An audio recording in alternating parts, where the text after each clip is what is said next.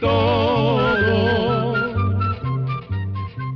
Llegó la escuela, llegó la escuela, llegó por radio.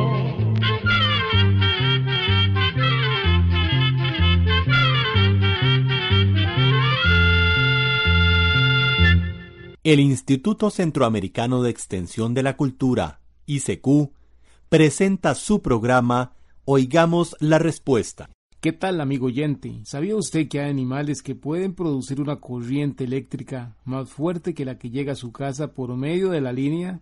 ¿Cuál será la fuerza misteriosa que puede conducir a un pez desde el océano inmenso, donde nació, hasta los ríos y lagunas, tierra adentro? ¿Qué fuerza es la que lo lleva a seguir el camino que también hicieron sus padres muchos años antes? Nadie le enseñará el camino y sin embargo llegará al mismo lugar donde vivió su madre. ¿Le interesa saber algo más de eso? Pues entonces esté atento a la conferencia que comenzará después del siguiente tema musical.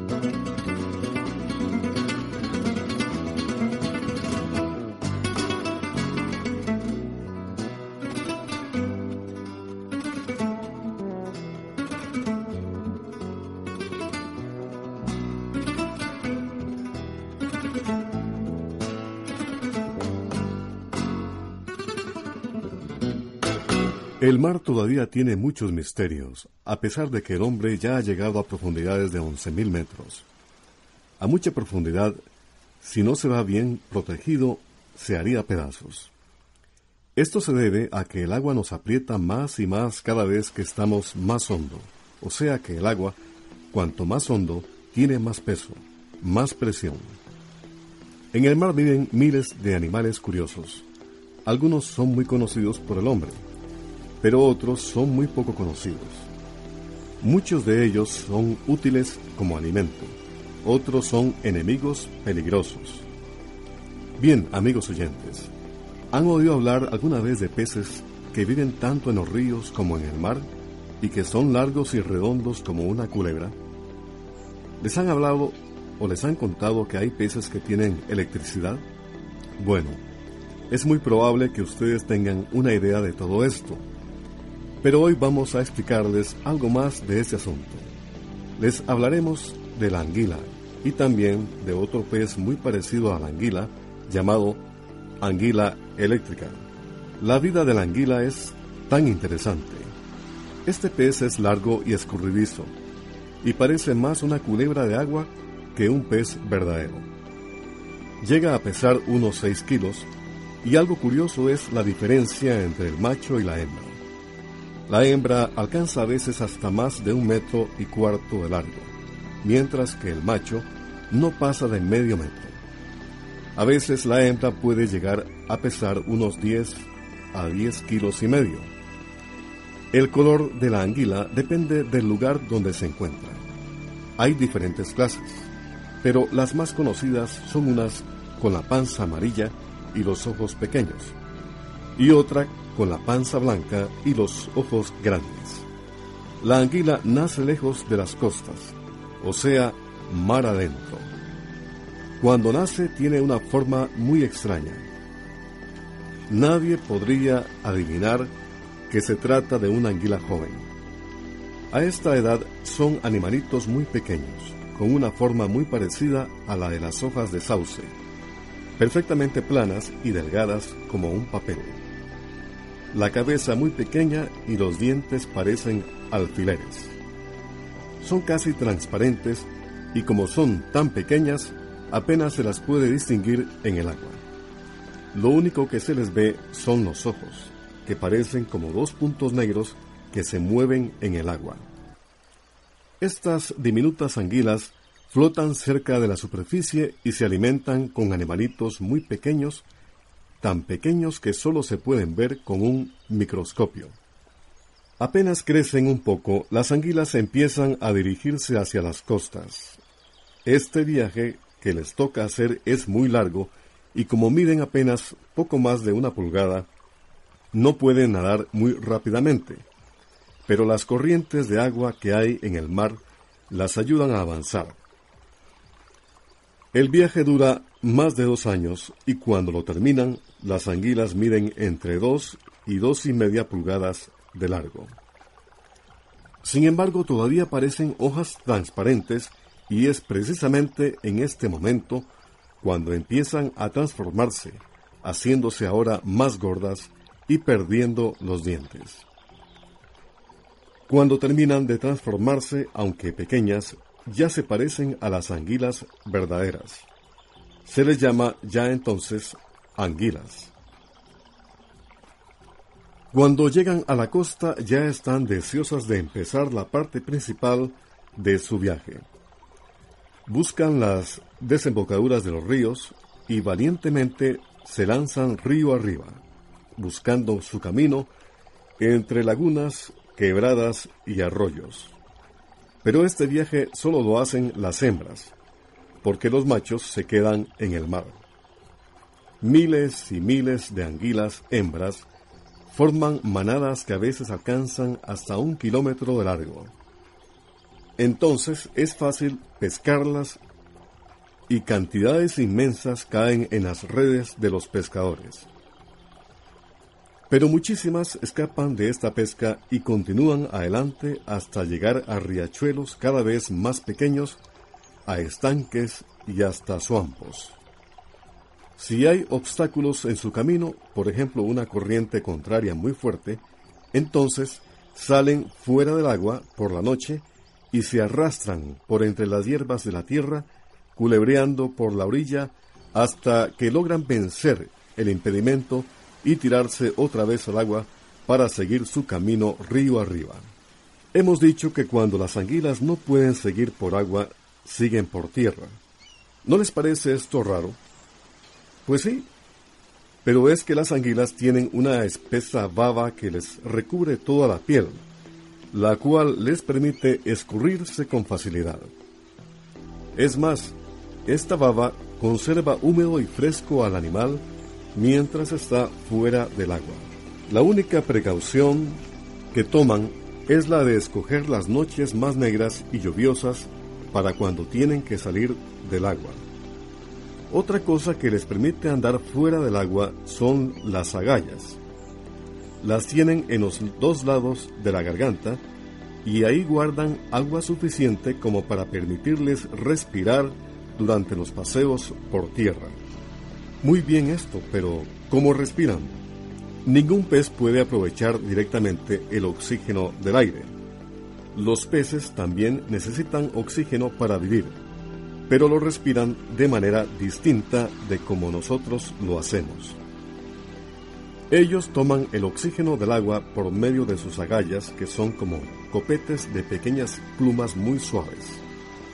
El agua entra por el hocico del pez hasta esas agallas, y ellas se encargan de absorber el oxígeno del agua.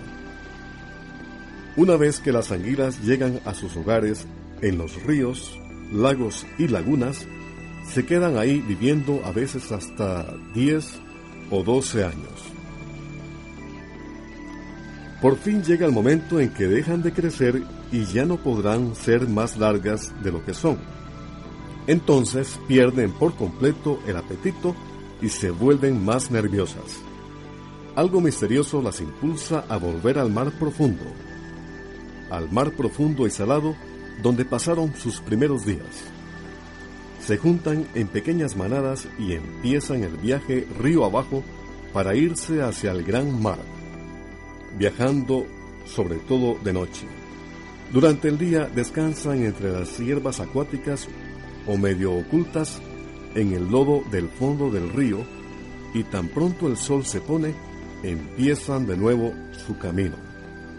A estas anguilas viejas se les llama anguilas plateadas y otra vez un gran número de ellas cae en las redes de los pescadores. Sin embargo, las sobrevivientes son todavía millones, y a estas les toca zambullirse en el mar. Al llegar a la costa se encuentran con los machos, pues ¿se acuerdan que les dijimos que solo las hembras habían hecho el viaje a tierra adentro?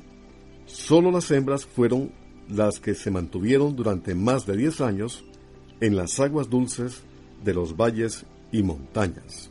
Una vez que han llegado al mar, no se quedan en la costa, sino que siguen nadando hasta estar muy lejos de la tierra en medio de las aguas más profundas del océano.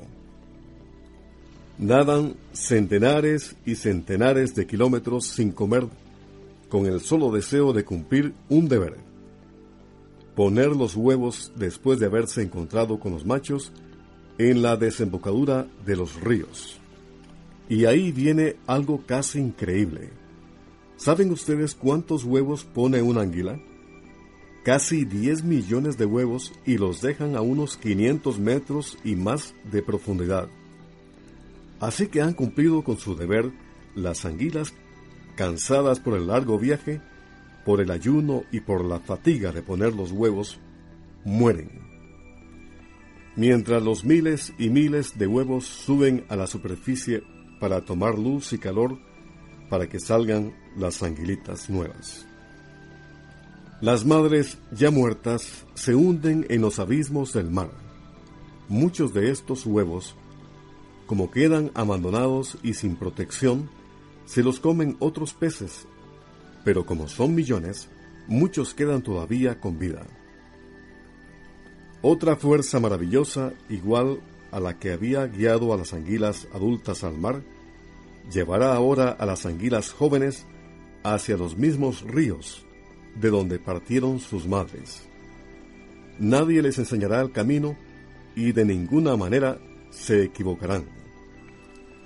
La carne de anguila es muy estimada porque es muy sabrosa y se puede pescar a mano con anzuelo o con redes.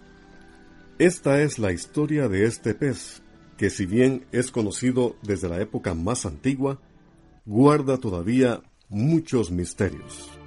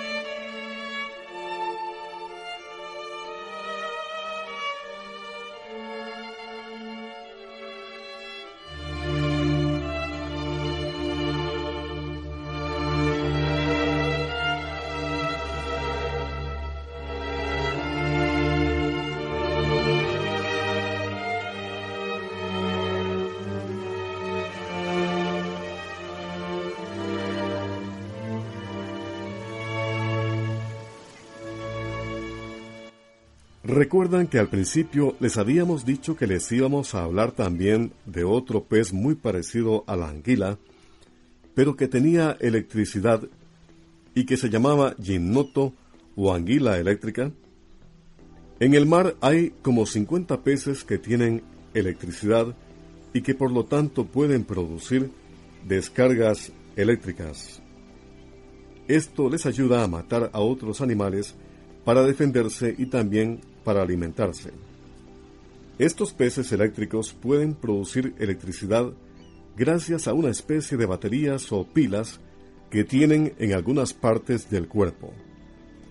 Un pez eléctrico es el llamado astrónomo, que se encuentra a veces enterrado en la arena y allí espera a que se le acerque algún animal pequeño. El choque eléctrico que el pequeño animal sufre cuando toca el pez astrónomo lo paraliza y hace que sea fácil presa para él. Estos peces astrónomos casi nunca tienen más de 30 centímetros de largo. Otro es el pez gato eléctrico, que llega a alcanzar hasta 87 centímetros de largo. Se encuentra en aguas dulces en África y produce un choque eléctrico muy fuerte. Pero el pez eléctrico más conocido es la anguila eléctrica, llamada también gimnoto. Muchas anguilas eléctricas llegan a medir dos metros y medio y pueden pesar hasta 22 kilos. Viven en los ríos Amazonas y Orinoco en América del Sur. Sus órganos que producen electricidad se encuentran a lo largo de los costados de su cuerpo. Se dice que el choque eléctrico que produce una anguila es tan fuerte que puede sacudir a un caballo. Es el choque más poderoso que se encuentra entre todos los peces eléctricos. Figúrense ustedes que pueden producir una descarga de unos 400 a 500 voltios, que es como cuatro veces más fuerte que el voltaje o número de voltios que hay en los alambres que llevan la electricidad a nuestras casas. Un bombillo de esos corrientes se quemaría al instante. Cosa curiosa es que la electricidad le sirve no solo para defenderse o buscar alimento, sino también para encontrar su pareja, produciendo descargas eléctricas contra rocas, piedras, peces, cuevas, va buscando su pareja. Cuando la descarga eléctrica vuelve a sus oídos produciendo un zumbido especial, quiere decir que ha encontrado a su compañera. Sin embargo, a través de los años, la anguila eléctrica acaba quedándose ciega a causa de su propia electricidad. Pero no por esto se echa atrás, sino que se ayuda de otro sentido o propiedad. Unos orificios en su cabeza reciben los reflejos de su propia electricidad y la guían a través del mar. Antes no se sabía cómo estos peces producían la electricidad, aunque ya se les conocía bastante. En la actualidad los conocimientos sobre la electricidad han aumentado mucho y la investigación sobre los peces eléctricos se ha hecho cada vez más fácil. Bueno amigos, esto ha sido todo lo que podemos decirles sobre la anguila. Pero ustedes han podido ver que en realidad es algo maravilloso. Muchas gracias. Atención amigos, programa número 256. Así llegamos a un programa más de Oigamos la Respuesta. Pero le esperamos mañana, si Dios quiere, aquí por esta su emisora y a la misma hora, mándenos sus preguntas al apartado 2948-1000 San José, Costa Rica. También nos puede llamar a los teléfonos 22 25 52 38 o 22 25 53 38 o mándenos un fax al 22 25 22 27. También le damos el correo electrónico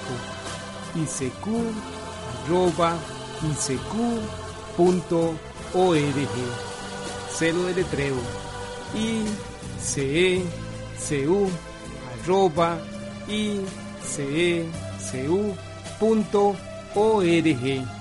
Para nosotros sus preguntas son muy importantes y estamos para servirle. También puede dirigir su pregunta a esta emisora que ellos amablemente nos la harán llegar. Muy importante, dele su nombre completo, dirección bien exacta ah, y el lugar donde escuche el programa. Recuerde que comprender lo comprensible es un derecho humano. Que Dios le bendiga.